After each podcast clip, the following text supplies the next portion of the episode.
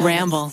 I don't really like doing chores around the house, I'm gonna be honest with you, and I especially used to hate doing laundry. It was just one of my more tedious tasks. It takes so much time, and I often feel tempted to not even bother sorting out my clothes. But I've been trying to motivate myself to get a lot more organized, and I finally found a way to make doing my chores so much more interesting, so much more engaging. And that's by listening to audiobooks on Audible.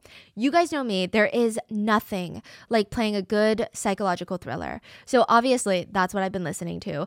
I'm currently listening to The Housemaid by Freida McFadden. The main character, Millie, is out on parole and she's desperate for a job. She doesn't have any money. She's living out of her car and she gets this opportunity to be this rich family's housemaid. Millie agrees. Even though there's just something really strange about the Winchesters, especially the wife, Nina, she just seems to love finding ways to make Millie's life very difficult.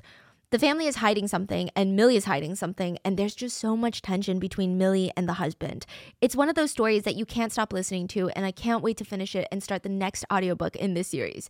But if thriller is not your thing, don't worry. Audible lets you pick from thousands of titles to find the perfect soundtrack to your day. You can find audiobooks from any genre fiction, nonfiction, wellness, self help, but they also have podcasts like this one guided wellness programs, comedy, and originals.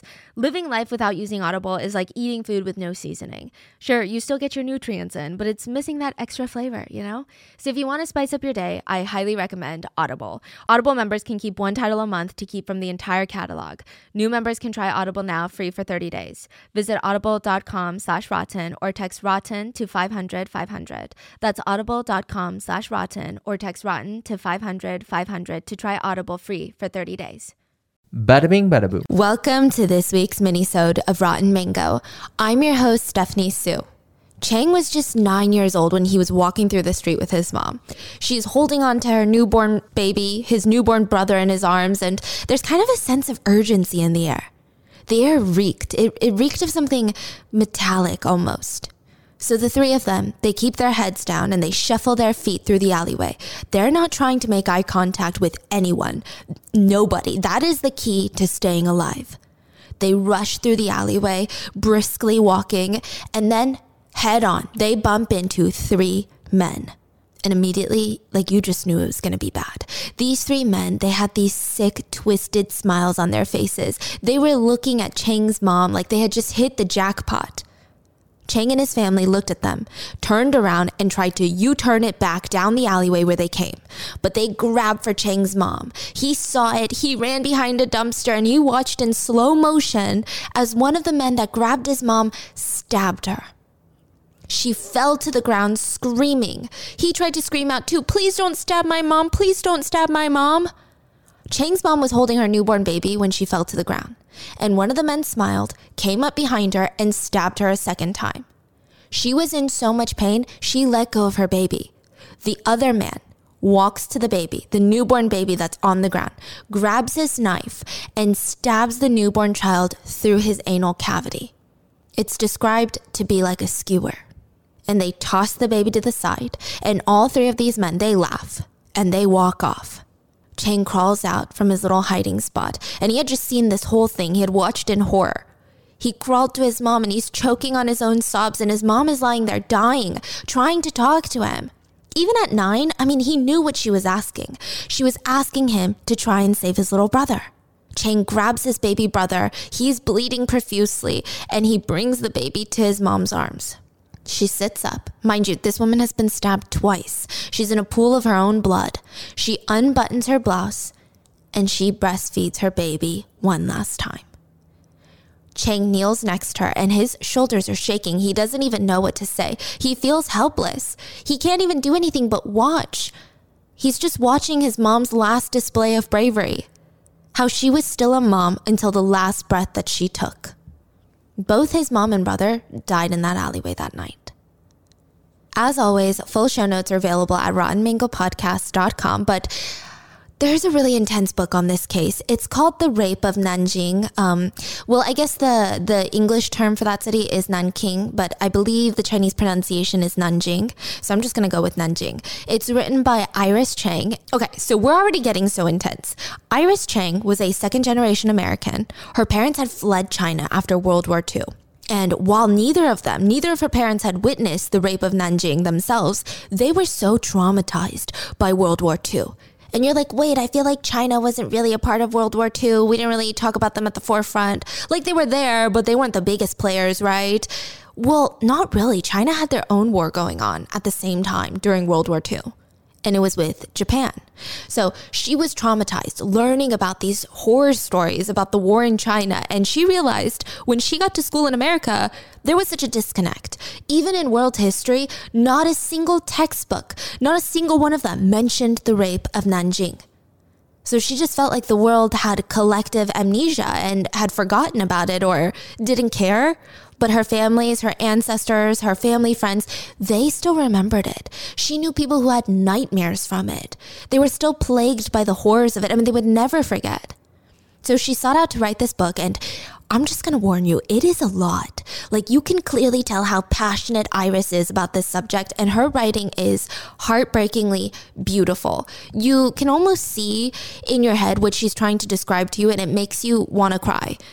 Iris Chang sadly committed suicide while she was um working on a different book, her fourth book. And the reasons behind why anyone takes their own life is is complex. There's a lot of reasons that stack up on top of each other and it's said that it creates this daunting mountain that just seems impossible to even see behind. It's just this big mountain in front of you and it blocks all the light and I'm sure Iris had a lot of reasons. But a lot of people say that this book could have been part of the reason it is such a dark subject matter the, the years of research that she poured into the book the things that she heard the things that she researched i mean the rape of nanjing is one of the darkest cases that we will ever cover. So with that being said trigger warning there's a lot of violence. Just gruesome bloody violence. Picture this. You get into a car and you're driving. You're to go from city a to city b. It's a 200 mile drive you Google it. If you go steady 60 miles an hour, you should finish the drive in like three and a half hours, not including the rest stops. You gotta fill up the tank, you gotta get some snacks at that creepy gas station in the middle of nowhere. Okay, it's fine. It's gonna be a nice little road trip. And it's nothing impossible. That is until you start driving. And maybe your eyes are playing tricks on you because you've been focusing so hard on the increasingly blurry lines of the highway, you didn't even notice. But the whole 200 mile drive, you see people on this side of the roads holding hands. They're standing right next to each other, all holding hands, staring blankly at you. It's like a human chain, a human fence, and each person is covered in blood, like soaked in blood. The human fence goes on for the whole 200 mile drive. And you're like, okay, I can't do this. I'm not going to drive all the way over there. I can't keep looking at these people holding hands like it's so creepy. I don't know what to do. So you pull off the highway. You find a train station instead you just take the train to your destination. Maybe you're too tired of driving. I mean, that's why you're hallucinating, right? The train station is eerily quiet. You're the only one at the platform. You're waiting for the next train. It pulls up and the doors open, and each railroad car, each train is jam packed with bodies, dead bodies. Some of them have their eyes open, some have obvious signs of torture wounds on them, and all of them are dripping blood. The blood is dripping onto the platform floor before the doors struggle to close back up. You obviously don't board the train. You wait for the next one. I feel like today's just weird, right? The next one is the same. It's filled with dead bodies. 14 trains have opened up in front of you, and each one was filled to the brim with dead bodies bleeding out. And then finally, a train opens up and it's empty. But you kind of don't want to get on. You're like, oh, this is really creepy. I feel like I'm in some sort of nightmare that I can't get out of. So you just stumble out of the train station. Maybe you've been underground too long. Maybe you need some fresh air. Maybe even walking to the destination is better. So you start walking along the highway. Then you see an accident ahead 85 giant trucks. You know those 10 wheelers? That you're like, oh, what's in those things, right? God knows. It's probably Amazon packages, but who knows? 85 of them had gotten into an accident. They'd crashed into each other, and all their truckloads were spilling onto the highway floor. Each of those 85 trucks was filled to the brim with blood. 1,200 tons of blood was splashing onto the highway. Do you know how heavy 1,200 tons is? That's 2.4 million pounds. That's the weight of a giant cargo ship, or nine adult blue whales, three Boeing 747 airplanes, or 148 elephants. but in blood, splashing onto the highway floor. You start feeling nauseous. You're like, okay, this is some sort of nightmare. You finally somehow make it to the destination, into the city, and you have a little address on a piece of paper. That's where you're going to stay. Maybe it's a hotel, maybe it's an Airbnb. It's a high rise building, you know that. But instead of a glass down building or a nice, you know, one of those modern complexes, you're face to face with a 74 story building where bodies are just stacked on top of each other and it reaches 74 stories. That's a thousand feet in the air of just a stack of dead bodies. So you're standing there and everyone around you is ignoring this stack of bodies, this 74 story building of bodies, of dead bodies and you're like, Am I crazy? What is going on? Why is everyone acting like that's okay? This is not normal. This is like nightmare level, worse than a nightmare. And you're like, Stephanie, what is this? I thought this is a true crime podcast, emphasis on true. It is, okay? So, an incident so horrific had happened in history that in the matter of weeks, hundreds of thousands of people had died, not before being brutally tortured in the most sick, depraved ways that we will ever talk about. It's said that if the victims were to hold hands and stand right next to each other like a human fence, they would cover over 200 miles. Their blood collectively would weigh 1,200 tons, enough to fill 85 10 wheel trucks. If the victims were stacked on top of each other, they would fill 2,500 railroad cars or 14 trains, or their bodies would reach the height of a 74 story building. So it is true, because this is the rape of Nanjing. And it was brutal. And there was a lot of rape. Okay, a lot of it. It's estimated that 80,000 women were raped in the span of seven weeks by enemy troops. But sometimes it wasn't enough for soldiers to rape these women. Some of the soldiers felt it was necessary to then murder these women. And you know what they say? Dead victims can't talk.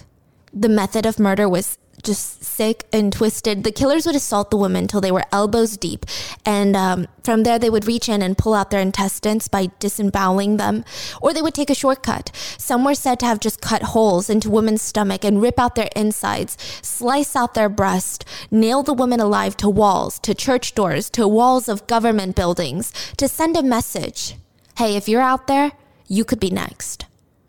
But that that gets boring. It's a little too, too predictable, right? And it becomes mundane after a few thousand times of seeing, you know, the first thousand women nailed to the church door. You kind of get sick of it. So soldiers started breaking into families' homes, holding the whole family hostage, and while pointing weapons at them, they would force the dads to rape their own daughters in front of the whole family. Then they would force the sons to rape their own mothers in front of the whole family. Then they would force the brothers to rape their own sisters. They wanted the whole family to watch because if they didn't kill them afterwards, after making them do all of this, the whole family would probably want to die anyway. It was sick torture, honestly. That's what it was. Women were gang raped by 20 soldiers at a time, and then as a final act of dehumanization, soldiers would shove a bamboo stick up their anal cavities before killing them. So there would be women laying around Nanjing, the city, with just bamboo sticks impaled into their bodies. Nobody was safe in the city. Girls younger than eight years old, if it was too difficult to assault a girl that young, it said that the, the soldiers, the rapist, would slice her open down there to assault her more easily. Elderly women older than 70, they were all being raped. They were being raped by soldiers, by objects, sodomized by bamboo sticks. Many women in their 80s, they were found raped to death. That was their cause of death. Witnesses said that they saw troops raping girls as young as 10 years old and then cutting them in half, literally, with a big sword when they were done. Absolutely nobody was safe. Pregnant women were not safe. At least one pregnant woman was kicked to death on the street in broad daylight. Another victim, who was nine months pregnant, was raped so severely that she suffered not only a stillbirth, but a complete mental breakdown. After gang raping pregnant women, soldiers would slash open their stomachs and rip out their fetuses for fun, for amusement. Sometimes the mother would still be conscious. Mothers with young children suffered too. They would they would try to find refuge in the city. They're trying to find the safe zone, but they would be caught by a group of soldiers and then they'd be gang raped and if their child cried or screamed or made any noise because their mom was being brutally assaulted and murdered, the soldiers would suffocate or stab the baby in front of the mother while she was being brutally assaulted. A diary entry from a witness wrote Around 5 p.m., three soldiers came and forced a woman to throw her baby away after raping her. They laughed as they walked off nobody was safe. Like it didn't matter your age, socioeconomic status, religious standing, even Buddhist nuns were gang raped to death. The troops would go from door to door, dragging husbands, fathers, brothers off to be executed, and women would be forced into gang rapes. Surely the troops will be facing hell, right? I mean, this is not a free for all. This is not back in, I don't know, the caveman days. It sounds very caveman you know? Surely the superiors are going to find out what they're doing, what kind of evil, vile acts that they're doing in the name of freaking war, and they're going to die. They're going to be hanged for war crimes. How can you do this in the name of your country? Not really. So, one higher up commander was said to have told his troops if you're gonna rape these women, you better either pay them or kill them in some out of the way place after you're done with them.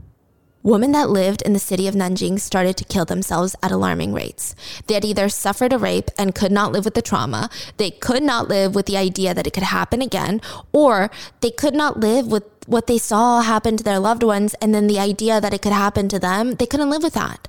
So they started flinging themselves off of buildings, jumping into rivers. I mean, there was no escape but death. There was a safe zone in the city of Nanjing, but to get to that safe zone, women would have to risk running into a soldier and being raped and murdered. But if she stayed home, she was kind of a sitting duck. There were looters and soldiers going door to door in residential areas to steal, rape, and kill. Soldiers even set traps for women around the city. They started going around and telling women, Did you know that there's an underground market where all women are safe? We can exchange bags of flour for chicken and ducks. It's, it's kind of like a swap meet, okay? But when the women snuck out to the market to get small scraps of food for their starving children, to exchange little pieces of rice for maybe, God, maybe a piece of chicken or protein, they would be face to face with troops. Troops that would gang rape them, kidnap them, and force them to be sex slaves, or just disembowel and decapitate them right after their rape.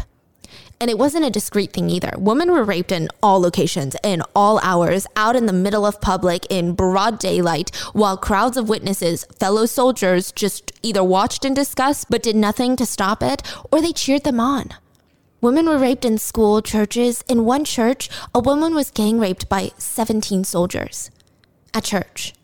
It was every day, 24 hours a day. The rapes, there was not an hour where an innocent woman was not being dragged off and raped by a soldier. And if you're like, oh, okay, but Stephanie, the bodies, what about the bodies of all the women that were raped and murdered? How can they hide this many women? 80,000 women were raped, you said? I mean, how do you even hide those bodies like that? They were left out on the streets. I know it sounds like a fake story, but just picture this. Imagine a desolate, war torn city, and there's just corpses of people and women just littering the streets, the main streets, the alleyways, everywhere. You would be walking down the main street where maybe you used to just walk down the street to go to church and to grab some supplies at the local shop and go to your favorite restaurant. Maybe your friend's house is down this street. But now it's empty. It's desolate. It everything has been burned to the ground. It's filled with ashes and blood and bullets everywhere. There's just dead bodies everywhere lying on the street. Some of the women's bodies, their legs were still spread open, and as acts of humiliation, the killers had rammed wooden rods, bamboo sticks, twigs, weeds, whatever they could get their hands on, beer bottles, firecrackers, and they had stuffed it into the women's orifices. Sometimes the soldiers would grab a man and hold him at gunpoint and they played a sick mind game with him. They would tell him, hey, if you go have sex with that dead corpse over there, we'll let you live. And he couldn't. You know, the civilians, they refused to commit necrophilia. So they would be murdered and left on the street next to that woman. I mean, nobody was safe. The soldiers had the most fun torturing people during sex. Sometimes they would grab Buddhist monks and tell them, either rape this woman right here or we kill you. If you don't know, Buddhist monks, they they're celibate. If he raped her, then they would kill them both. If he didn't rape her, they would cut off his penis and let him bleed to death, and they would rape her themselves before killing her. In the end, both of them would die horrible deaths. Other girls were tied naked to chairs or beds or even poles in public areas to be raped. Chinese witnesses described the body of an 11 year old girl who died after she was raped continuously for two days straight. She's 11, 11 years old. A witness said, and I quote, the blood stained, swollen, and ruptured area between the girl's legs created a disgusting scene difficult for anyone to look at. Okay, I know, I just threw you in for a loop. I'm just like throwing you into the thick of it. You're like, how did this even happen? What are you talking about? I've never even heard of this during history class. This incident, the invasion of Nanjing, is often called the Forgotten Holocaust. It, the level of torture, the sheer number of victims is insane. But for the large part outside of China, it was largely forgotten. That is, till a guy on TikTok brought it to mainstream media. Eh, okay, I know it sounds noble, but I don't know. There's a lot of debate around this guy. I'm sure you guys have seen it. Maybe you've seen it. Um, the TikTok went viral recently, getting over 31 plus million views, and it was a pawn shop owner that wanted the public's help. He claimed he had come across this this book of rare photos of the rape of Nanjing and he didn't know what to do with it. The photos didn't belong to him. They were brought in by a customer who wanted him to sell the album. So he's like, I don't feel comfortable selling this to a private person because, you know, the rape of Nanjing is hotly debated. It's a controversial incident in, in humanity, in history. So maybe I should have it sent to a museum. He said the photos were so disturbing to even show on TikTok. He later posted a few to Twitter, which got severe backlash. The first incident being that a lot of people didn't like that he posted these pictures. The second being that a lot of people question the authenticity of these photos. Um, they are not the most graphic ones, I believe he posted on Twitter, but they have since then been taken down, I believe. And to make matters worse, the pawn shop owner initially admitted that he didn't get the pictures authenticated before he made that TikTok. So a lot of historians were like, why did you? That's like the first step anyone would have is to get the pictures freaking authenticated because why would you sit here and be like, I have never been seen before photos of the rape of Nanjing and just reopen these trauma wounds for an entire country and then not have it authenticated? Yet it just seemed really weird. He just said that he wanted a museum to have it to preserve history so that history could be taught and not forgotten.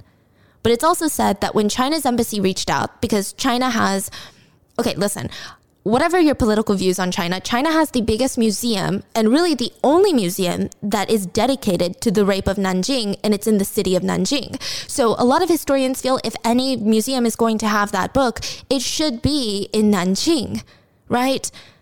But he said he didn't really want to give it to China because he felt like they were going to use it for political gain. So it's a little bit weird. It seemed like his motivations were a little bit confusing. And listen, for all I know, this guy could have meant well. He could have been meant you know, he could have meant to do the best thing that he thought, but I like to give the people the benefit of the doubt. But it really is a strange situation that a lot of historians were up in arms about. And later it seemed that the pictures and the books were probably not from the rape of Nanjing. He said this about it. He said, even if the whole book turns out to be fake, it started a productive conversation. I've accidentally educated so many people about this subject, so not all is lost here which is true in a way because I feel like before this nobody really talked about the rape of Nanjing in a in a big context other than maybe historians or history buffs or people who were affected by it. So I guess it makes sense, but also not really because he never really went in depth about the rape of Nanjing. So uh, that's what we're gonna do. We're gonna talk about the rape of Nanjing. But first, we have to talk about wartime superstitions because it's a thing. I mean, wartime is interesting because even the most non superstitious people seem to get superstitious during war. I feel like it has to do with the fact that you're in the front lines. The enemy forces could be in on you at any time. Maybe, you know, you could knock on wood a few times in war. Sheer stupid luck might be the only thing that keeps you alive. What's the harm?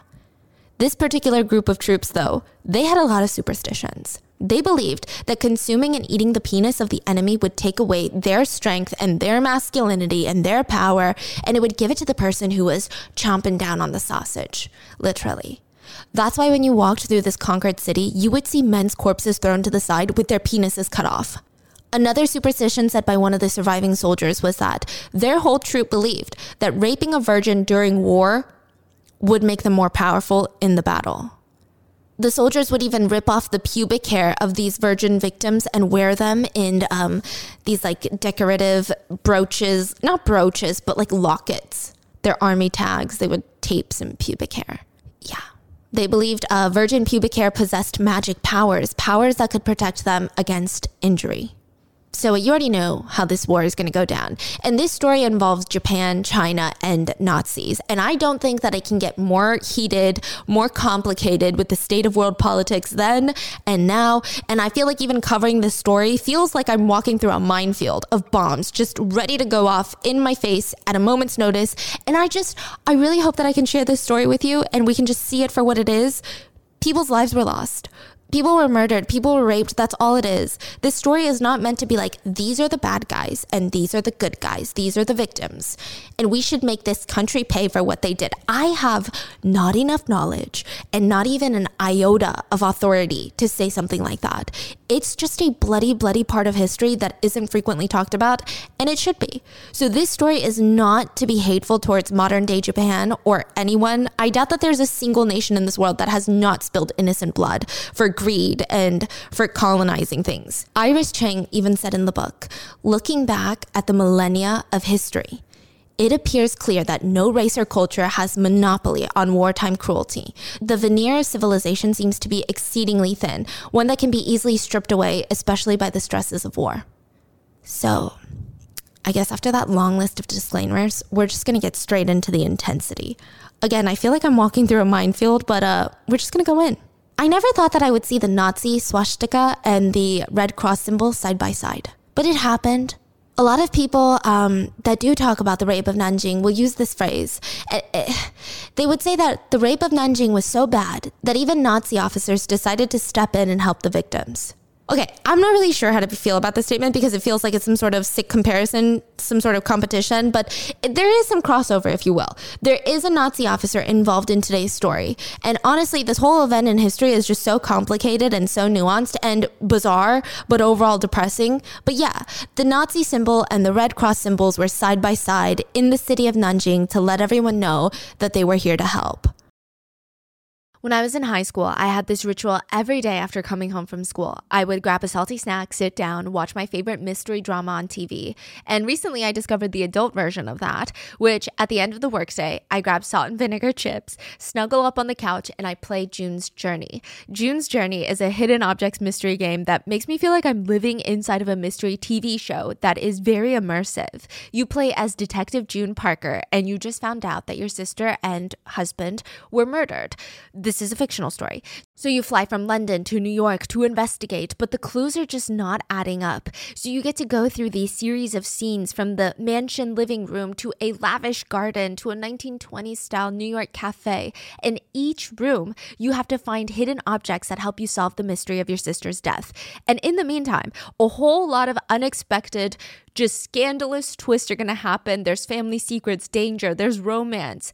I love traveling all over the world with June. Currently, I'm exploring Paris in the 1920s. Because the game is set in the 1920s, it just has the most aesthetic game design ever and it's so cozy. Whenever I need a break from the suspense, I can pause the story and head over to my private island yeah, they give you a private island and you get to customize it however you want for you. I love cottage core mixed with that old money vibe with a huge mansion and a luxurious garden and even like this train rail. June's journey is the best way to unwind at the end of a long day or just to take a break in the middle of the day when I feel overwhelmed. I can escape all of my problems and turn into Detective June. Discover your inner detective when you download June's Journey for free today on iOS and Android. I love meal deliveries. In fact, I love everything about having my meals delivered straight to my doorstep, except the delivery fees. That's why I signed up for the Dash Pass, an exclusive membership from DoorDash that lets you make an unlimited amount of fee free orders for eligible orders. Whether it's food from your favorite restaurants, groceries from across town, or anything in between, the Dash Pass can get you $0 deliveries and lower service fees on eligible orders. That means you can easily save money at your favorite restaurants and grocery grocery stores. The Dash Pass practically pays for itself in two orders on average. The math is mathing. Plus, Dash Pass gives you special access to exclusive promotions and menu items, and all of this for only $9.99 a month. Open the door to $0 delivery fees and savings you can't get anywhere else. Sign up for Dash Pass today only on DoorDash and get your first 30 days free if you're a new member. Subject to change, terms apply. It was a weird time in history, for sure. World War II was a weird time in history. It was a long and bloody war. It officially ended in 1945, but it started for different points for everyone around the world. For America, it feels like the war started when Japanese planes attacked Pearl Harbor in 1941. For Europeans, it started when 1938 when Hitler attacked Poland. Africans are like, no, it started when Mussolini invaded Ethiopia in 1935. And in East Asia, Many will say, many will argue, that the war started in 1931 when Japan occupied a region of northeast China called Manchuria. So at the time, it was it really wasn't a fair fight if I'm being honest with you. Japan's army back in the day before World War II, well before World War II's end, was unstoppable. I mean, Japan's army was so organized, so highly developed. They had this advanced machinery, they had weapons of mass destruction essentially, and they had a really good team of military strategists who knew how to fight and take over full cities it just wasn't physical. Like they employed all the mental and emotional tactics of war. Like they were giving the 48 laws of war or whatever you call it. Like they were that. They were that playbook. And just as Hitler dreamed of taking over Europe and Russia, it said that Japan had dreams to control the entirety of East Asia and they started with Manchuria. And slowly, other Chinese territories started to fall down to Japan. Beijing, the capital. Then we had um, Tianjin, Shanghai, and finally Nanjing. Side note after Beijing fell under Japanese control, the Republic of China was like, okay, well, Nanjing is going to be our new temporarily capital. So naturally, Japan wanted Nanjing, and they would do anything to take Nanjing, it seemed. And they really would. Nanjing would fall, and for seven full weeks, it was total and utter hell. For seven weeks, it's estimated that more than 300,000 civilians were tortured and slaughtered. Which, side note, that's not the total fatality list in the War of China between the Chinese and Japanese, but some sources say that over 11 million Chinese people died in the war with Japan. Yeah. I mean, it's a number so big that I can't even begin to imagine or even to understand the number. But the story today is really not just about numbers. It's about what happened to the victims before they died. Which, like, side note, this was not the first war between Japan and China. They had the first Sino Japanese War in 1894, and the two countries fought over power in Korea. So, uh, that's great. Love that for us. Japan would ultimately win that war. And now they're in their second war, and you're like, what is it about this time? What is war really ever about if it's not power and greed? Straight up, just power and greed. That's all it was. And it was going to be very, very bad. Like you could just tell before the invasion of Nanjing, the propaganda that was going on between both parties. I mean, the hatred was dripping. So today we're only talking about, I guess, the people who had the upper hand because that's kind of how it happens, right? But Japan's government was distributing a lot of anti Chinese propaganda to the public. It said that Japanese media depicted Chinese people as being less than civilized. So they were depicted as pigs and dogs. There were even newspaper articles about, quote, noble Japanese officers who held contest, and they were competing to see who could decapitate more Chinese soldiers in combat. Like, not even kill, but decapitate. It was a bizarre gladiator style contest. Like, it was romanticized. The news outlets portrayed Japanese officers as heroes that were valiantly fighting for their country by decapitating as many people as they could. They were literally praised for every Chinese life that they took. And I wouldn't be mentioning this unless it is important, but it adds to the context of things. And before anybody gets on their high horse, propaganda is everywhere. like you would think that it's not in the free world, but it definitely is. And propaganda is strong in times of war. Strong. So, uh, yeah, a lot of Japanese troops and soldiers felt heroic by killing Chinese soldiers because they were told over and over and over again by their government that it was heroic.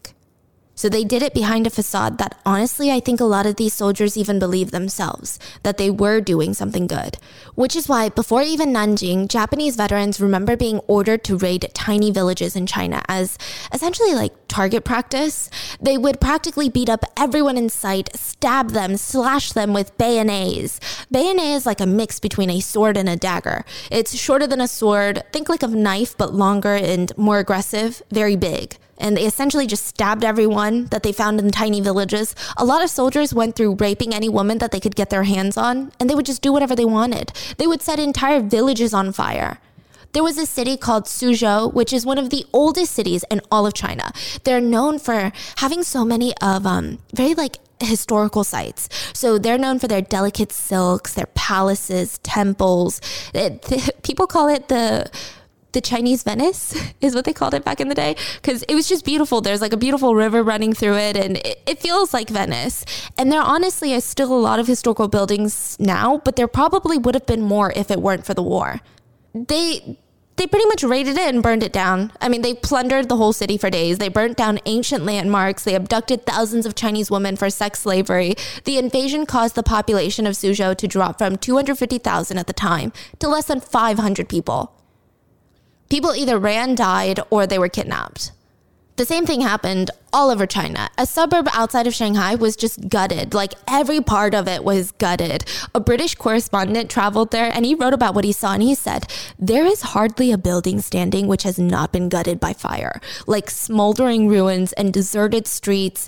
It's such an eerie feeling. The only living creatures I saw were dogs that were unnaturally fat from feasting on corpses in the whole city, which should contain a densely packed population, because we're talking suburb of Shanghai, one of the most populated, you know, cities of the entire country, he only saw five Chinese civilians.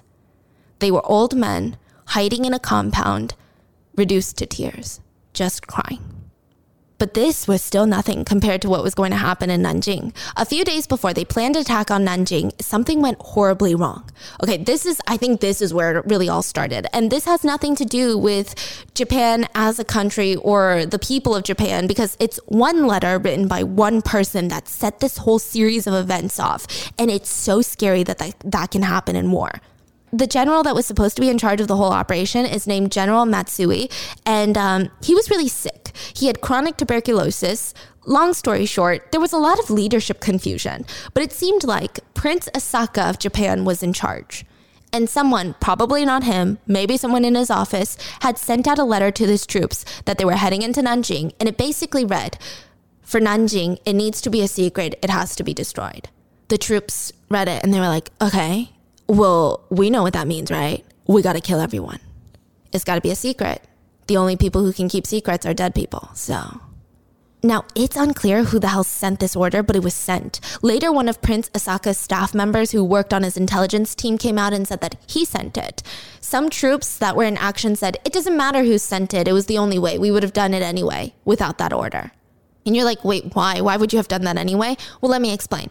The Japanese troops were outnumbered in Nanjing. It was going to be 50,000 Japanese troops against half a million civilians and 90,000 Chinese soldiers in Nanjing. They were expecting a bloody fight. But when they got there, their other strategies had already worked. Remember how I said Japan was very developed in their military? China was not. So Japan had all like the mental psychological games down when it comes to war, which I feel like is sometimes half the fight, right? And Japan, they, they always thought, well, if we can't outnumber them, we got to employ the art of war tactics. They started putting up these propaganda posters all over Nanjing before they invaded, saying things like, hey, trust us. We're your friends here. Like, we don't want to hurt you. The government doesn't want to hurt you. We just need to take the city so that we can advance in the war and, like, nobody has to die.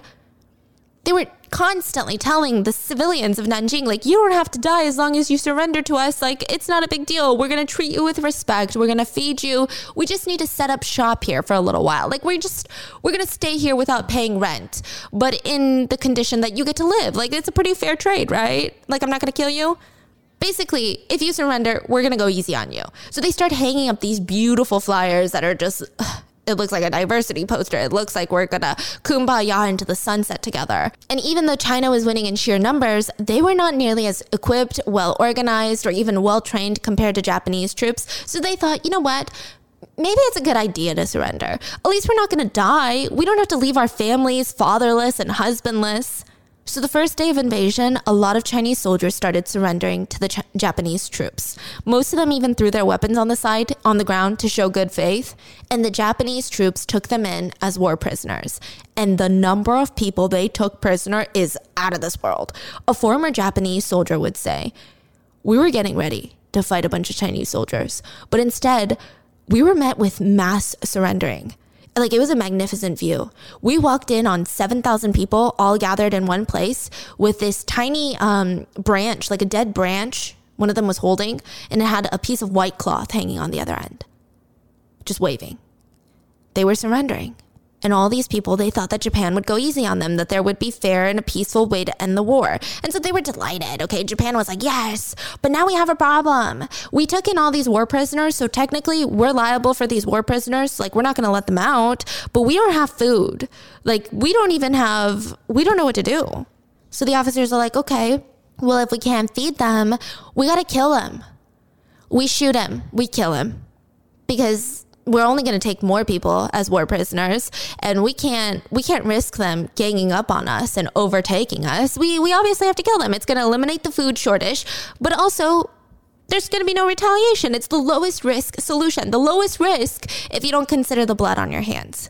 It was honestly ruthless logic. I don't even know what else to say the logic was confusing and hypocritical. One officer said he was stunned by the Chinese army's willingness to surrender and reluctance to fight back. He said, You know, we were taught to believe suicide is better than surrender or even being captured. So in Japan, if you don't fight to the death in war, you're considered a shame. And this has been part of ancient Japanese culture for a long time. It's not just a shame to yourself, but to your whole family. Quitters are shameful. You're not allowed to give up or you're going to let your whole country go down. A lot of Japanese soldiers believe this wholeheartedly. They were indoctrinated by the army as well. So they would rather give up their life than give up their freedom. And they would do all of that in a heartbeat. They don't want to face the shame that they would get from everyone around them. Uh, you know, you got to fight the bloody death for your country. The officer said that he was baffled that there were more Chinese soldiers surrendering than there were Japanese troops. He's like, think about it. If they had just gathered up in a collective way and tried to fight us, they would have overpowered us. But here they were standing in front of us, surrendering. They could have easily overpowered us, but they chose peace. He was mad at them that they chose peace. He was like, I'm disgusted by them. Now, the reason that I say hypocritical is because um, he said that the Chinese soldiers were scared men who constantly asked for water and asked for reassurance that they weren't going to be killed. He said that he felt disgusted by the Chinese soldiers for being so cowardice, and he even went as far to say, I felt ashamed of myself for ever feeling scared of the Chinese troops. The way that they surrendered, to me, they were like a bunch of insects and animals crawling. They all walked in to surrender like ants crawling on the ground. They looked like a bunch of homeless people with ignorant expressions on their faces. A herd of ignorant sheep with no rule or order just marching in the darkness, whispering to each other. They did not look like the enemy that was supposed to scare us and shoot us. It was impossible to believe that they were the enemy soldiers we had been warned about. Yeah. And then he went on a rant about how most of them were 12 and 13. Which, how do you not hear the irony of your words. What are you expecting from 12 and 13 year old boys? They're literal children. So the first night, Japanese troops took in Chinese soldiers who surrendered. Which side, the reason that I'm like telling you exactly what the soldiers thought is giving you a mindset onto how they felt about these Chinese soldiers and how they even felt about Chinese people surrendering to them. It wasn't seen as a as an act of truly desperation. They want to live. They're doing this for their families. There was no humanity involved. These soldiers are like, ew, disgusting. They're like insects crawling for forgiveness. So, this is how they're looking at these people. And not all the troops, obviously, but a good vast majority of them. And we know what happens when people get into groups. I mean, that's what happens in the army. That's why wartime crimes exist because you forget that you're an individual with morals and you just keep going and egging people on. And it seems like the more you go, the worse it gets. So that's essentially what's happening. Now, the first night, the Japanese troops took in the Chinese soldiers who surrendered, and for the night that they, they would be safe. The next day, though, the prisoners were separated. Some of them, a few hundred of them, were taken to different locations around the city to be shot. Japanese troops were like, hey, come here. We're to let you go here. And this is uh, where you're to stay for a while until we're done capturing the city. They were just taken to different locations outside of the city and shot and killed. Some were taken to large houses to be murdered, and those would later be called slaughterhouses. And most of the prisoners were taken to a place near Mufu Mountain. It was near the Yangtze River, and an estimated 57,000 civilians and former soldiers were executed near the river. It, oh, it was bad. Okay, so the troops woke up to the prisoners, and at first they had like 15,000 prisoners, right? And they told them, here's the plan Calm down, everyone. Here's the plan. We're going to take you to a small island in the middle of the Yangtze River. You're going to stay there while we take over the city. Obviously, it's not a Four Seasons resort, but you're going to be taken care of until the war is over. And we really appreciate you for turning yourself in. So uh, that's the plan. Before we go, we need to first tie everyone's hands behind their backs. You know, it's like an insurance policy for us. But we've been good to you tonight, right? So you're going to cooperate? Okay, perfect. We just don't want you to escape and, I don't know, try to kill us. They had over 15,000 people. It took them all morning and all afternoon to tie their hands behind their backs. Then the troops led the prisoners and started walking. And they walked and they walked until they were close to the Yangtze riverbank. And as they were waiting, they noticed that they weren't they were being lined up in rows in front of the river, but there were no boats. There were no boats. So how are you supposed to get to an island in the middle of the river when there's no boats? Nothing. Like they're not expecting a yacht or a cruise, but there's not even like a wooden boat. The prisoners realized that they were not going to cross that river. At least they weren't going to alive. As soon as all of them were lined up, the Japanese guards surrounded them, holding machine guns up at them. And for a while, the Japanese soldier just degraded them.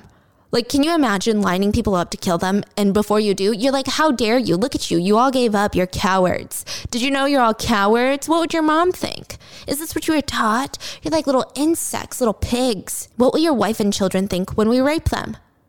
And then they opened fire into the crowd of 15,000 people for an entire hour. They just shot at the prisoners for an entire hour. They said that the only sound that you could hear above the loud noise from the guns were just screams and cries from the prisoners. I mean, just imagine the sheer number of bodies, just the gore, the blood. Imagine being one of those prisoners somewhere in the center of the formation. Maybe you're watching those around you being shredded apart by bullets and falling to their knees, and you're there. Like you have nowhere to run. You're just waiting for your turn to be ripped apart, to, to scream out in pain. And all you can do there is stand and wait and watch in horror. There's nowhere to run. There's bodies piling up to your waist. Even if you could somehow run out of that pilage, they would surely shoot you down. Of course, many prisoners pretended that they were dead, or they tried to run into the river, and all of them were shot down. At the end of the hour shooting, I mean, the troops just went through the mosh pit of dead bodies, shooting into them. They found all the ones that were pretending to be dead and finished them off and then they shot more bullets into the dead bodies for good measure. And now, once the sound of the bullets being fired had quieted, the troops, their adrenaline was coming down, and the big question was, what on earth are we going to do with these bodies now? The cleanup itself is going to take days. This was only a small fraction of the total number of victims claimed in Nanjing, so where are the bodies going to go? Honestly, it was a biohazard. All of Nanjing was a biohazard. There were too many bodies, too many corpses. Bodies were being thrown into ditches by the thousands. A large mound of corpses were just doused with gasoline and set on fire. There were so many bodies in that little mound that the fire couldn't even cremate them. They couldn't even be burned to ashes. So now they were just left with charred corpses everywhere, and the troops just started dumping them into the river. The troops actually started bringing more Chinese prisoners to shovel the corpses into the river. So they brought prisoners and were like, hey, we're going to have you put these corpses into the river. And when they were done with the original corpses, these new prisoners that had put them in the river would be lined up at the river's edge and executed with machine guns. Their bodies would fall back into the river to join the dead. At one point, Japanese soldiers attempted to kill all the prisoners by beheading them, but it was taking too long and it was taking too much physical strength. So they just went back to using machine guns. There were so many bodies everywhere that the Yangtze River literally ran red.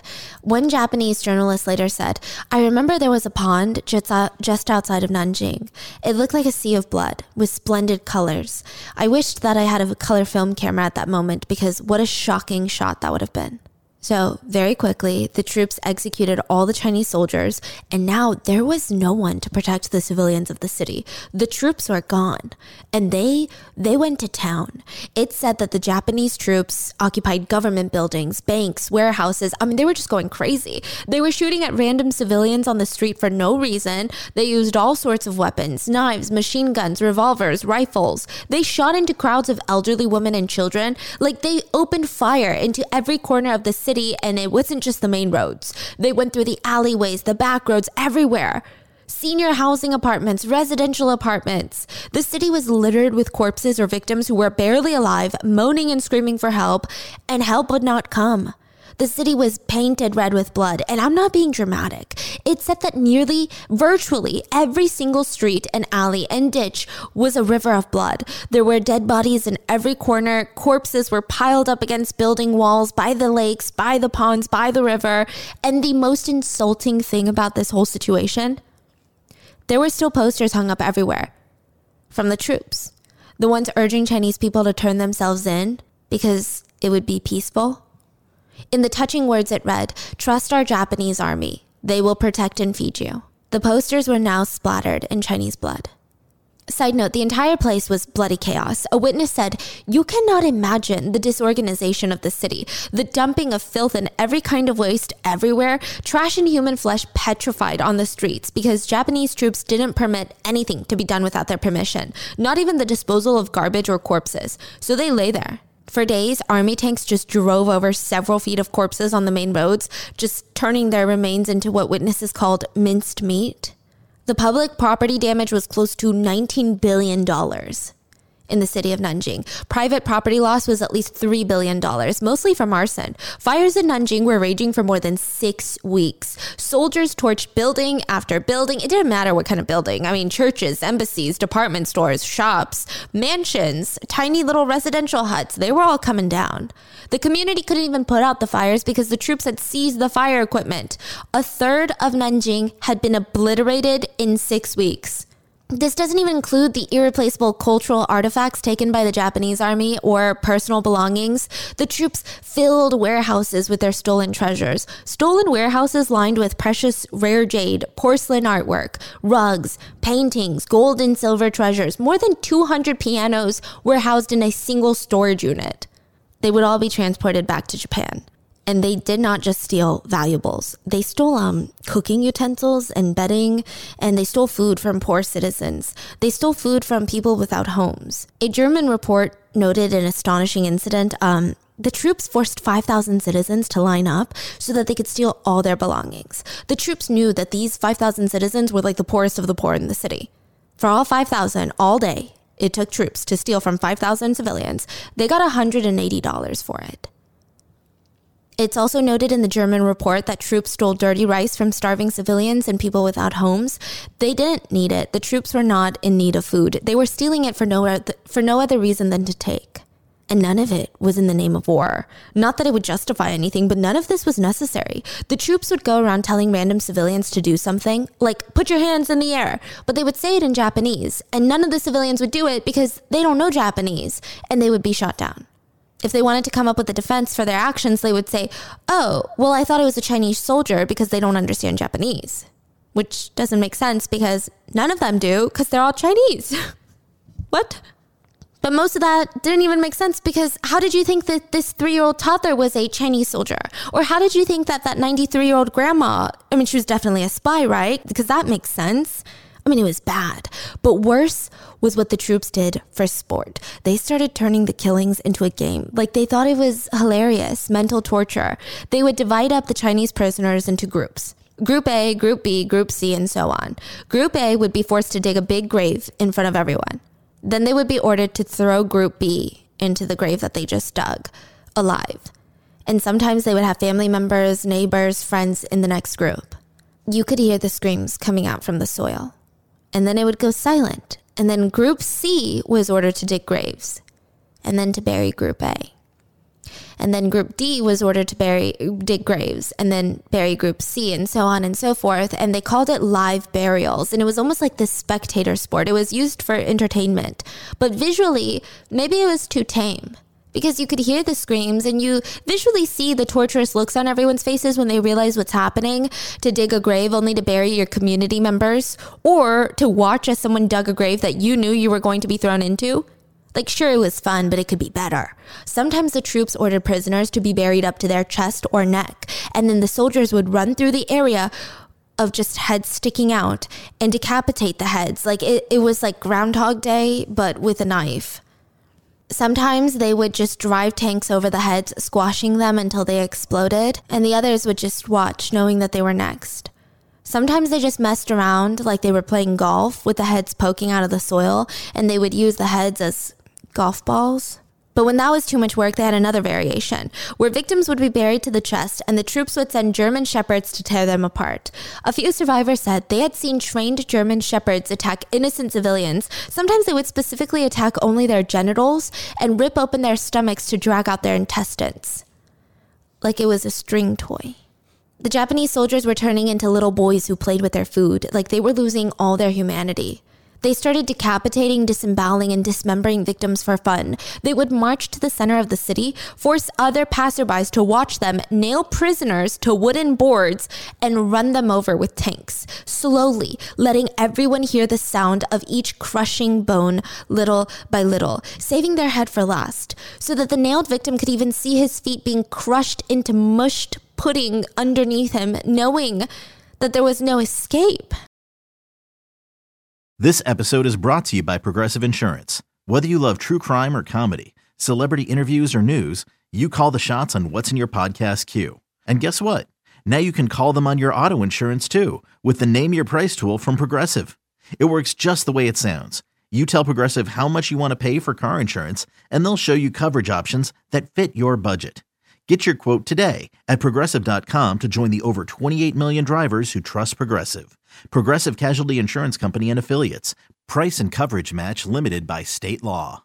Is your child struggling with a specific subject or need help with homework? Are they asking questions that you're not sure you can fully answer? IXL Learning is an online learning program for kids. It covers math, language arts, science, and social studies. IXL is designed. This program will improve your kids' grades. Studies done in almost every state in the country. The kids who had IXL are consistently doing better. Powered by advanced algorithms, IXL gives the right help to each kid no matter the age or personality. And it doesn't have to eat up all your time. One subscription gets you everything for all the kids in your home, pre K to 12th grade. So don't miss out. One in four students in the U.S. are learning with IXL. IXL is used in 95 of the top 100 school districts in the U.S. Make an impact on your child's learning. Get IXL now. And listeners can get an exclusive 20% off IXL membership when they sign up today at IXL.com/audio. Visit IXL.com/audio to get the most effective learning program out there at the best price. The troops tied people up to trees and started using them for knife practice. At least 100 men were tortured by having their eyes stabbed and their nose and ears sliced off, and then being set on fire. Another group of 200 soldiers were nailed to the doors of a school in the city, and the troops started stabbing them over and over again with large, sharp needles. They stabbed through their eyelids and into the mouth, throat, everywhere. Sometimes they would make firework shows. So th- they would grab 10 Chinese civilians and tie them up together, spray them with gasoline, light them on fire, and they would almost move as like a light show when they were on fire or more entertainment was grabbing a big group of people, dragging them to the top of a rooftop of a tall building, and then lighting the building on fire from the bottom floor. So they watched from the ground as prisoners jumped off the roof to their death before being lit on fire. Others didn't, and they were consumed by the flame. Another form of amusement was dousing victims with fuel, and instead of lighting them on fire, the soldiers would shoot at them, and the gunpowder would cause the people to explode like a little firework. Like it was a show for these people, for their entertainment. In one famous incident, Japanese troops forced hundreds of men, children, and women into a town square, soaked them with gasoline, and then fired at them with machine guns. It was like their 4th of July fireworks display. And this is just a fraction of what they did. They even started experimenting with acid, dousing prisoners with all sorts of things, putting acid in their eyes and their mouth, forcing them to drink it. They would take a newborn baby and they would skewer babies with a knife. They started hanging people by their tongues with iron hooks, and the pain alone is unthinkable, but they would continue to torture that victim while they were being hung by their tongue. Like it was getting to the point where someone had to step in, and that person was a German businessman and Nazi party leader by the name of John Rabe. So, John was very well connected. John had good diplomatic relations with Japan, and the Nazi Party, and he negotiated with the Japanese troops in Nanjing to create a safety zone where they won't pillage and they won't plunder the city, a safety zone for refugees. So John even opened up his own home to house refugees. He harbored hundreds of Chinese women on his property. They set up these tiny straw huts in John's backyard and they would just sleep there. The soldiers were kind of annoyed, but they knew better to mess with John. It seemed like the setup was John gets to keep a little bit of civilians, and as long as the troops don't rape and murder in front of him, everything was going to be okay. But that's the thing about war. Once you do something so horrible, you feel the need to up the stakes, up the ante. It's kind of like gambling. Like you get your taste of evil freedom. And I'm not saying that this is everyone in war or everyone in the Japanese troops that were stationed in Nanjing. I'm just saying that it was some people in these specific troops. They had a taste and they wanted more power. So some of the soldiers would sneak into John's property at night to rape women in the straw huts. It got to the point where John straight up gave the woman a giant whistle to blow if they were being raped in the middle of the night. And they would blow the whistle and John would come running out. He even he barely left his home at that point. He was so scared that the woman would all be raped, kidnapped, and slaughtered if he just looked away for one second. It happened so often that John found himself running out of his house groggy from sleep just to see a soldier raping a woman in a hut. Even when they were caught, it's like John could do nothing. I mean, the superior officer would come in, pick up the soldier, and their idea of punishment was a swift slap to the face. They're like, see, John, you see, an eye for an eye. She was raped, and he has a slightly tingly cheek for doing that for the next five minutes. John was disgusted and outraged. He started ranting in his diary. Side note, the rape mentality was really bad. Um, one of the rapists, soldiers, whatever, said that if we were just raping them, I think it would have been okay. I mean, I shouldn't say that it was okay, but the problem was after we raped them, we always stabbed and killed them because, you know, dead bodies don't talk. So the Japanese soldier is saying that about the international outrage that came right after the rape of Nanjing. He was saying it would have been okay if we just raped all the women, honestly. But it's the fact that we killed them that's why, like, internationally, people were like, what are you doing? Another rapist soldier said, Perhaps when we were raping her, we looked at her like she was a human or a woman, but uh, when we killed her, we just thought of her as something like a pig, an animal. Soldiers would come in and rape girls of all ages. The girls would be crying, begging on their knees for help, and if John thought that this was bad, the rape in his own backyard was nothing compared to what was happening on the streets. On the streets were the mutilated corpses of hundreds of women, legs still spread, nude. They were all raped, tortured, and murdered, and John couldn't do anything. He was so upset that he wrote to Hitler. Okay, I don't know. I'm just telling you what happened, but so many questionable things here. But he wrote to Hitler to complain about the conditions in Nanjing. This is before, to my knowledge, this is before the Nazis had went full into like the concentration camps. So I guess he was like, oh, guys, we got to be more. I don't know. Okay. He wrote about how the soldiers would be more than pleased to rape and kill every single person left in the city if they don't do something about it. There were girls younger than eight years old being raped, women over the age of 70 being raped. He wrote about the rape of Nanjing, and as far as we know, Hitler never responded to John. It's just a bizarre situation a paradox, really, because John Rabe, a Nazi, would actually become a hero in Nanjing. Let's talk about Tang Shensan. We're going to call him Tang. He was 25 years old when the city of Nanjing was invaded. Tang and his friends had an idea. They were going to camouflage the door to their house and they were going to unscrew the door to their house, fill that space, this empty door space, with bricks. So from the outside, it looked like a smooth brick wall. And maybe the entrance was on the other side. That's what it would look like. And for a minute, it worked. They sat huddled on the ground listening to the screams and gunshots firing outside their house. And then Tang said, it was like he was possessed. He just had this urge. He really wanted to see a Japanese soldier with his own eyes. All his life, he had heard about Japanese people and how they look similar to Chinese people, but why do they hate each other? We don't know. But he had never seen a Japanese person. And now he had the chance. Listen, I don't know, okay? The stress of war might do something weird to the brain, but Tang was fixated, I tell you, on seeing a Japanese soldier. He kept begging his friends to let him out so that he could see a Japanese person in real life, and they begged him, no, you can't do this. But they were risking bringing more attention to them by arguing behind this brick wall. So Tang's friends gave in. They risked their own safety, took down a small portion of the brick wall, and let him out. And almost immediately, Tang regretted it. He stepped on a corpse not too far from the fake brick wall. There were bodies of women, children, men, elderly, everywhere, dead. Every wall was colored red with blood. He said blood was splattered everywhere as if the heavens had been raining blood. And then behind Tang, he saw nine Japanese soldiers walking straight for him. There was another Chinese man in their way, so they grabbed his head by the hair and uh, decapitated him in one slice. Tang saw blood rushing out of the man's neck, and while the soldiers decided to keep the head for a little while, as a trophy, if you will, Tang said in that moment he was so terrified to move, to think, he could only think about how his family would never know what happened to him. Tang was thrown into a herd of hundreds of Chinese people being directed by Japanese troops with weapons. They were ordered down the street, and Tang had no choice but to march alongside the other prisoners. Near them, they saw corpses filled covered in blood, and a lot of them were missing their heads. I mean, it was so bad, Tang wanted to die. Everything he saw, he would never forget. When the marching stopped, Tang looked around and they were near a pond in a freshly dug pit with 60 corpses already on the ground. They're standing on dead bodies. And then the fun began, for the soldiers at least. They started having a competition of who could decapitate the prisoners faster. So they split off into teams of two. And each team, soldier one would behead the prisoner in front of them with a sword. And soldier two would pick up the head and toss it into a pile of decapitated heads. And in the end, they would count the heads and see which team had won. The rest of the prisoners were waiting to be decapitated and watching in horror. But what could they do? Other soldiers were stationed with machine guns to gun down any attempt any attempted escape artist. Tang remembers how the soldiers were laughing and even taking pictures.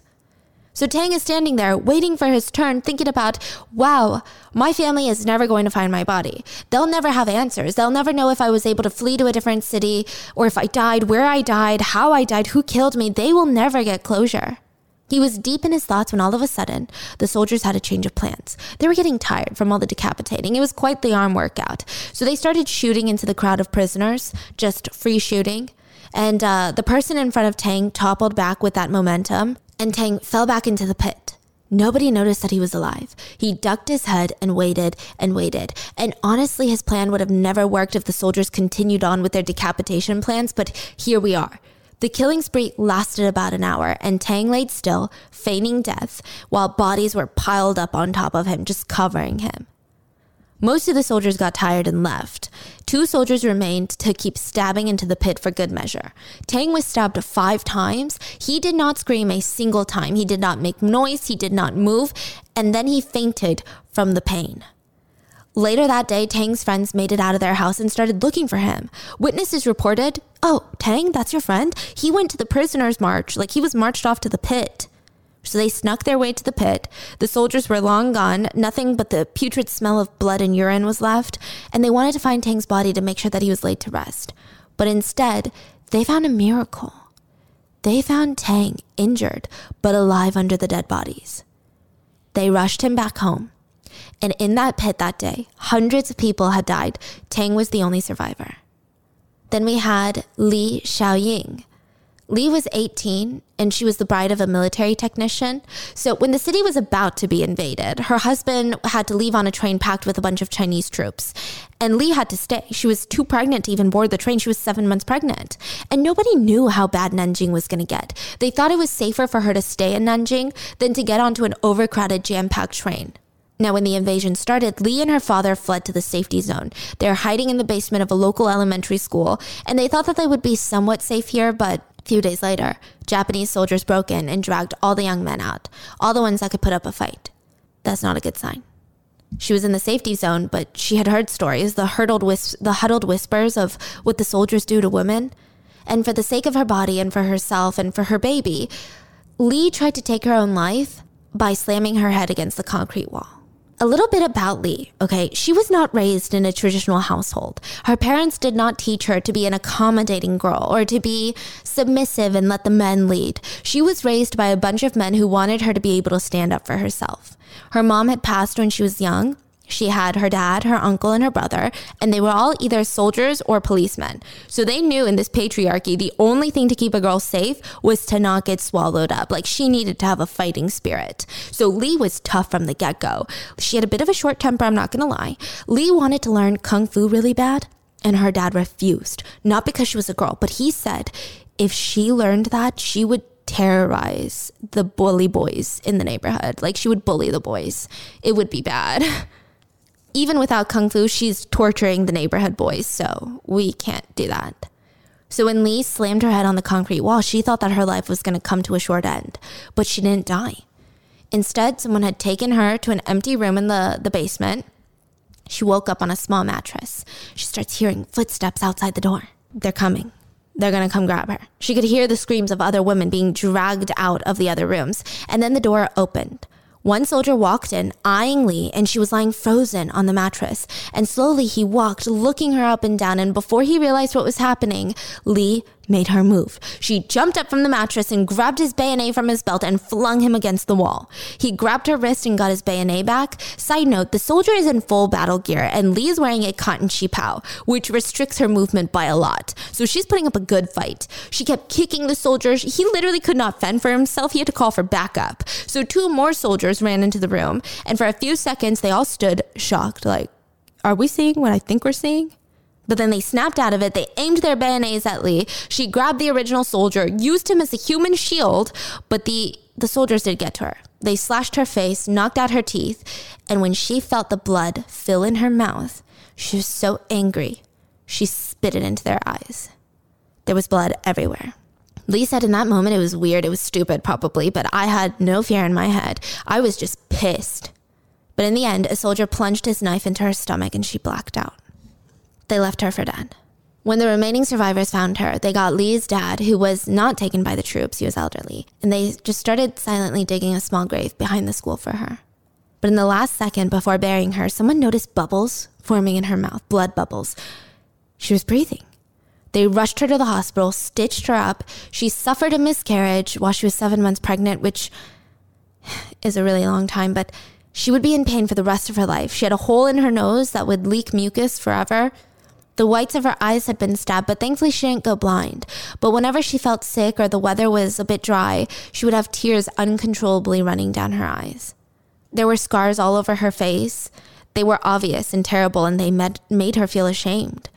But thankfully, even after her traumatic miscarriage, she was able to conceive again. She had children and later grandchildren, and when interviewed by Iris Chang as a grandma, she would say her biggest regret in life was not learning kung fu from her father. Otherwise, she would have enjoyed the pleasure of killing all three Japanese soldiers that day. Then there's Robert. Robert Wilson was a surgeon. Actually, he was the only surgeon left in Nanjing. All the other surgeons had fled. But Robert was 33. He came from a family of Methodist missionaries, and fleeing was not an option for him. So, just a bit side note Robert had the knowledge and the skills to be a surgeon. He grew up in the US, but he was born in Nanjing. His parents had worked as a minister and taught middle school in Nanjing. By the age of 17, he went to Princeton University and later Harvard Medical School. So the guy is very smart. And after graduating, he went back to Nanjing and he worked at the University of Nanjing's hospital. When the invasion started, Robert's wife and his kids, they all fled. But Robert was like, I have to stay because I was born here and I feel like the people of Nanjing are my people. He didn't have the resources or the speed to help as fast as the troops were torturing and killing. Robert wrote to his wife about the horrors that he saw every single day.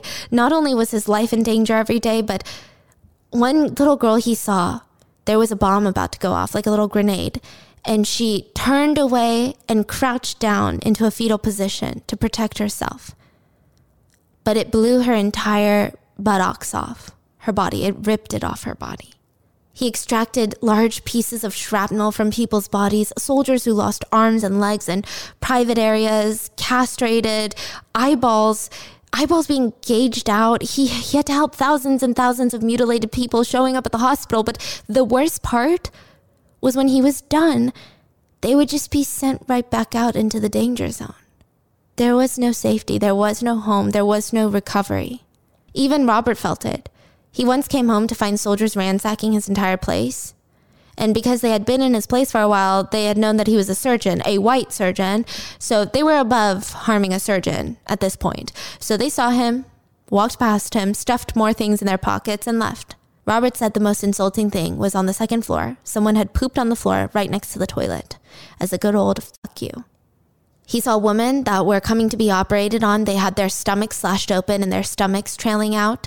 Men um, who the troops tied to burn alive together were coming in charred and horribly disfigured. Another woman came in. Her head was nearly cut off. It had to be held in place. She tried to explain to Robert that she was taken by Japanese soldiers to their medical units. She was by the day to wash clothes, so all day she just washes Japanese troops' clothes. And then she would be raped at night by frustrated soldiers. At night, she was raped by 15 to 20 soldiers, but if you were considered pretty or young, you would be raped 40 times in one night. When they were done with her and they thought her time was up, they slashed her neck. She pretended to die, and when they left, she crawled all, all the way to the hospital, holding her head so it wouldn't fall off. Those are just some of the stories of survivors. Most victims would never really get to share their story. So, for an incredibly short period of time, the rape stopped because General Matsui, the general that was supposed to be in charge of the invasion, remember him? He was visiting Nanjing. He had heard it went well. The invasion was successful. They had conquered the city. So the troops, they were going to hold this big parade to celebrate their win. But the troops were like, Matsui is not going to be okay with what we did. Like, we've been, you know, running this thing underneath him for a while. Like, he's not going to, sure, crimes happen in wartime, but we have obliterated the city and like raped anyone. So, they strategically cleared a large boulevard where the parade was going to be held and um, a couple of roads to get Matsui from the airport to the, or wherever he was flying in to the little dinner place and then back. So just strategically, the route that he was going to take was cleaned of all the dead bodies and all the blood and was put back together. Like it was like a fake set for a movie. But obviously, Matsui is smart. He started to suspect that something was amiss during his little celebratory dinner party. He called a staff conference the next day and ordered all unnecessary troops to be transferred out of Nanjing. Matsui discovered the truth, and he sat there and he told his aide, I now realize that we have unknowingly wrought a most grievous effect on this city. When I think of the feelings and sentiments of many of my Chinese friends who have fled from Nanjing and the future of our two countries, I cannot but feel depressed. So it seems like this is why I want to say it's very tricky.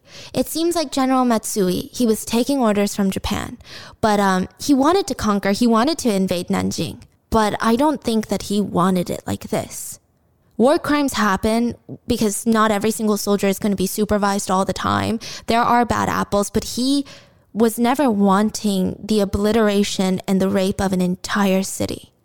Like, this was beyond war. This was beyond strategy. This was beyond winning a war for your country. This was just rape. He said, I personally feel sorry for the rage that had been on to these people, but the army must continue its course.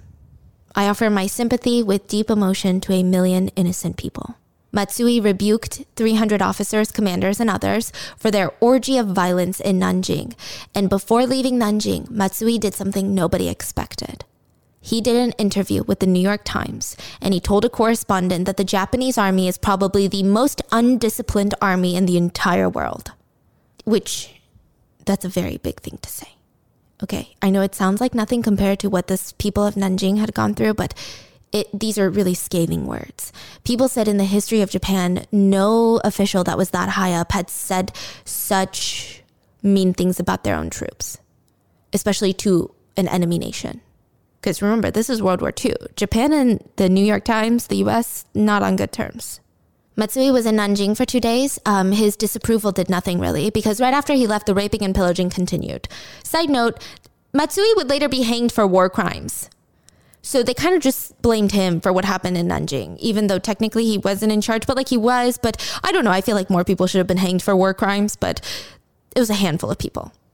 So news gets out via the New York Times and other media outlets that Japanese troops have pillaged and raped women all over Nanjing. Now, this next thing I'm going to say is both disturbing and controversial and alleged. So keep this in mind. It is alleged that the higher up generals in the Japanese military realized that the world was judging the shit out of them for the rape of tens of thousands of innocent women. This felt like the olden days. Like who goes to a town and just completely rapes everybody? Like wh- what are you barbarians? Like this is weird.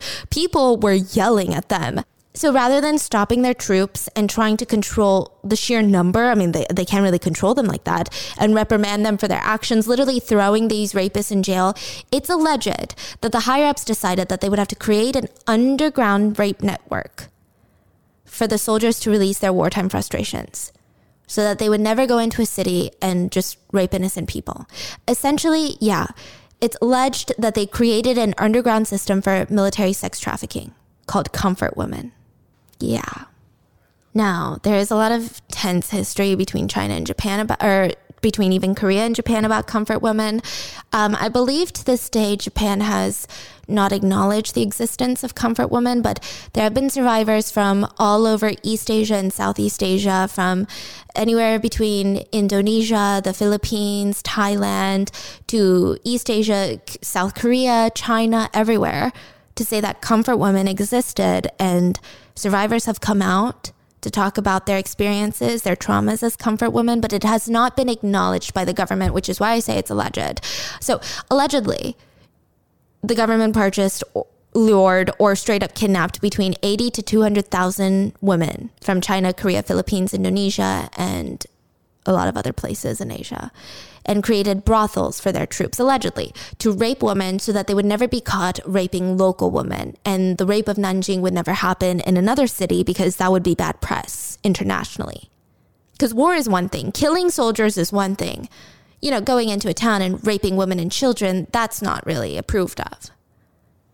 Now, the government again has denied this. Um, they insist that if there were illegal brothels catered towards the Japanese troops, it was run by private business owners. So, like pimps, you know? But allegedly, there seems to be documents and records of existence of these brothels in the Japanese Defense Agency's archives, but I don't know.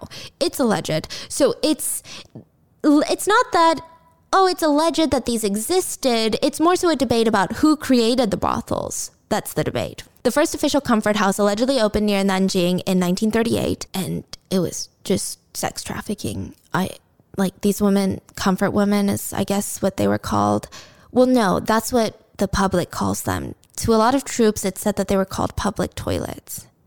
So they were treated as objects. They were gang raped. They were objects t- for troops to release their pent up wartime anger, energy, and frustrations on. The women were seen as tools, subhuman. They were on the same level to these soldiers as a bowl of rice. It was thought that you need to feed troops so they can fight in the war. You need to let troops rape so they can fight in the war. For these women, there was no comfort, there was only hell. Allegedly, many women repeatedly tried to commit suicide while being held hostage in these comfort brothels. It said that um, if they didn't take their own life, they were murdered or they died of painful diseases that took over their entire bodies. Those who did survive, they would endure a lifetime of shame and isolation and trauma. What's interesting is that even now in Nanjing, there is almost this veil of secrecy and this veil of shame of usually when something like that happens in history, you will have a lot of babies born from rape. But there has not been a single reported baby born in Nanjing due to the rape of a Japanese soldier. But statistically, that wouldn't make sense. So there is a lot of shame involved for these women that just re traumatizes them even more. It said that in one of these comfort houses, there was a girl, a 15 year old Chinese girl, who was taken and she had witnessed the murder of her entire family. And for a month and a half, she suffered through two to three rapes a day. The only reason that she stopped being raped was because she had contracted so many diseases from the constant rapes that no soldiers wanted to rape her anymore. One day, there was a nice Japanese soldier who spoke Chinese and maybe he wasn't i don't know maybe he did visit the comfort house. I don't know why he took pity on her but he saw her sobbing in the corner and was like what's wrong? And she told him that she was being raped and he felt so bad he picked her up drove her back into the city of nanjing and handed her a piece of paper of the address to the local comfort zone or to the local safe zone. She rushed there and thankfully she got medical help Speaking of safe zones, the safe zones were not that safe. I mean, evident by what happened to Lee, right? But the soldiers made a game of snatching women from safe zones to rape. They were called, these raids were called the lottery. They would go into safe zones trying to kidnap women to rape them, like a game. Sometimes they were just raped. Sometimes the women were brought to the comfort homes to be kept for other soldiers to rape. And finally, January 1st of 1938, Japan inaugurated a new city government for Nanjing. Essentially, most of the pillaging and rape was going to be over. The city was staffed with Chinese officials, but the Japanese officials controlled them. Shops were starting to open up again. People were going back to work, but conditions were horrible. Even if you were suspected of not being loyal to Japan, you would be killed. You were encouraged to spy on your neighbors, to snitch on your own family members. Taxes were insane. Rent extortion was out of control. I mean, after everything that the civilians went through, it was not good. All the extra money was being used to finance the salaries of the new Japanese officials in power. Japanese employers treated many locals, the Chinese laborers, like slaves. They would kill them at the slightest infraction. A woman was beheaded for using the restroom. A man was tied up with a rope and stoned to death after being falsely accused of stealing a Japanese man's sweater. The Japanese officials drained the city of its gold and money and replaced it with worthless military currency, like not even Japanese currency, but like military currency. Then it got worse. The Japanese employers and officials started using opium as a form of payment. They started drugging all the civilians because a group of addicted people are easier to control. And it's easier to excuse why you might enact acts of violence on them. So, opium is a depressant. It's a highly addictive drug that, for the short term, causes euphoric feelings. For the long term, it's horrendous. It was just another way for the officials to control everyone. They wanted to drug them up and get dependent on them for their next fix. Heroin cigarettes were being given out for good work. Kids as young as 10 years old were hooked on heroin. At that point, about one third of the population was hooked on drugs. And if you're like, why didn't they just not take it? Well, they're not getting paid. And the horrors of what they just saw in Nanjing, like this is their only inkling of hope, the only way to deal with intense trauma. Some citizens even saved up all their opium and tried to overdose to end their lives. But that's not all. The officials had opened up a medical facility with a giant brick wall around it, and it was called Unit 1644. Listen, anytime there's war and there's a thing called Unit something, I'm over it because they were doing human experiments in Nanjing. They were injecting and feeding Chinese prisoners with varieties of poisons, germs, lethal gases, injecting them with lethal doses of acetone, arsenate, cyanide, nitrate, I mean, everything when Japan surrendered in World War II, that's when they were forced to pull out of China, and it was bad. They blew up that entire unit and destroyed all their data before Chinese troops could reach Nanjing. The only reason we know about the experiments is because former scientists confessed to an American interrogator after the war. So, after Nanjing, after the war, only a handful of Japanese war criminals would be tried and punished for their crimes, and all the rest would die as Japanese heroes. And it's said that the reason that Nanjing is so controversial, yes, it has to do with the atrocities committed because this is not, this is like crazy wartime, wartime cruelty. But it's said that Japan destroyed all documents about Nanjing before the Allied forces came in to confiscate war material. So now it almost seems like it's turned into a he said, she said. And another reason was that right after the war, now I don't know how accurate this part is because it's not really in the textbooks, it's more of the speculation, right? But it said that after the war, China was very focused on becoming an economic powerhouse in the in the global scale. And Japan, yeah, they had been weakened, but they were still very important. So instead of sitting there and say, "Look what you did to us in Nanjing," they decided instead to go for economic strength for now. So because they waited so long to say, "Hey, look what you did to us in Nanjing," um, there were some arguments with Japan, with Japan being like, it wasn't as bad as you said it was, or it didn't really happen like that at all. And you're only bringing this up now because you want to start some shit about it. Why didn't you say right after? So that's why there's a lot of, just a lot of heated emotions between the two countries. I mean, it seems like there's always been quite a bit of tension between the two governments. But I mean, I get it. Maybe you could say the details are debatable here and there, but it would be a slap in the face for all the victims if we sat here and said it never happened. It doesn't matter what country you're from. It doesn't matter which government you think is better or better for their people. It really doesn't matter. That's not the point of this. The point of this is that people died and they were senselessly killed in the name of war. And if history has taught us anything, it's that we are doomed to repeat ourselves. So the least we can do is try to learn and not to. Just a final note Iris Chang committed suicide in 2004. She shot herself through the mouth with a revolver. It said that her mental health had been suffering up until that point and she had a mental break. She was working on research for her fourth book, and Iris's family said her depression was caused by a myriad of factors genetics, her multiple miscarriages, her dozens of Chinese herbal supplements, overworking herself, being sleep deprived, heavy doses of psychologically damaging prescription medicine, and I assume the heavy subject matter she researched and ultimately grew attached to contributed to her spiral. At one point, Iris Chang became paranoid and afraid that Japanese right wing extremists were out to get her because of that book. So I guess we try not to forget, right? And we try to sympathize with the victims? Iris Chang once said, When you believe you have a future, you think in terms of generations and years. But when you do not believe you have a future, you live not just by the day, but by the minute.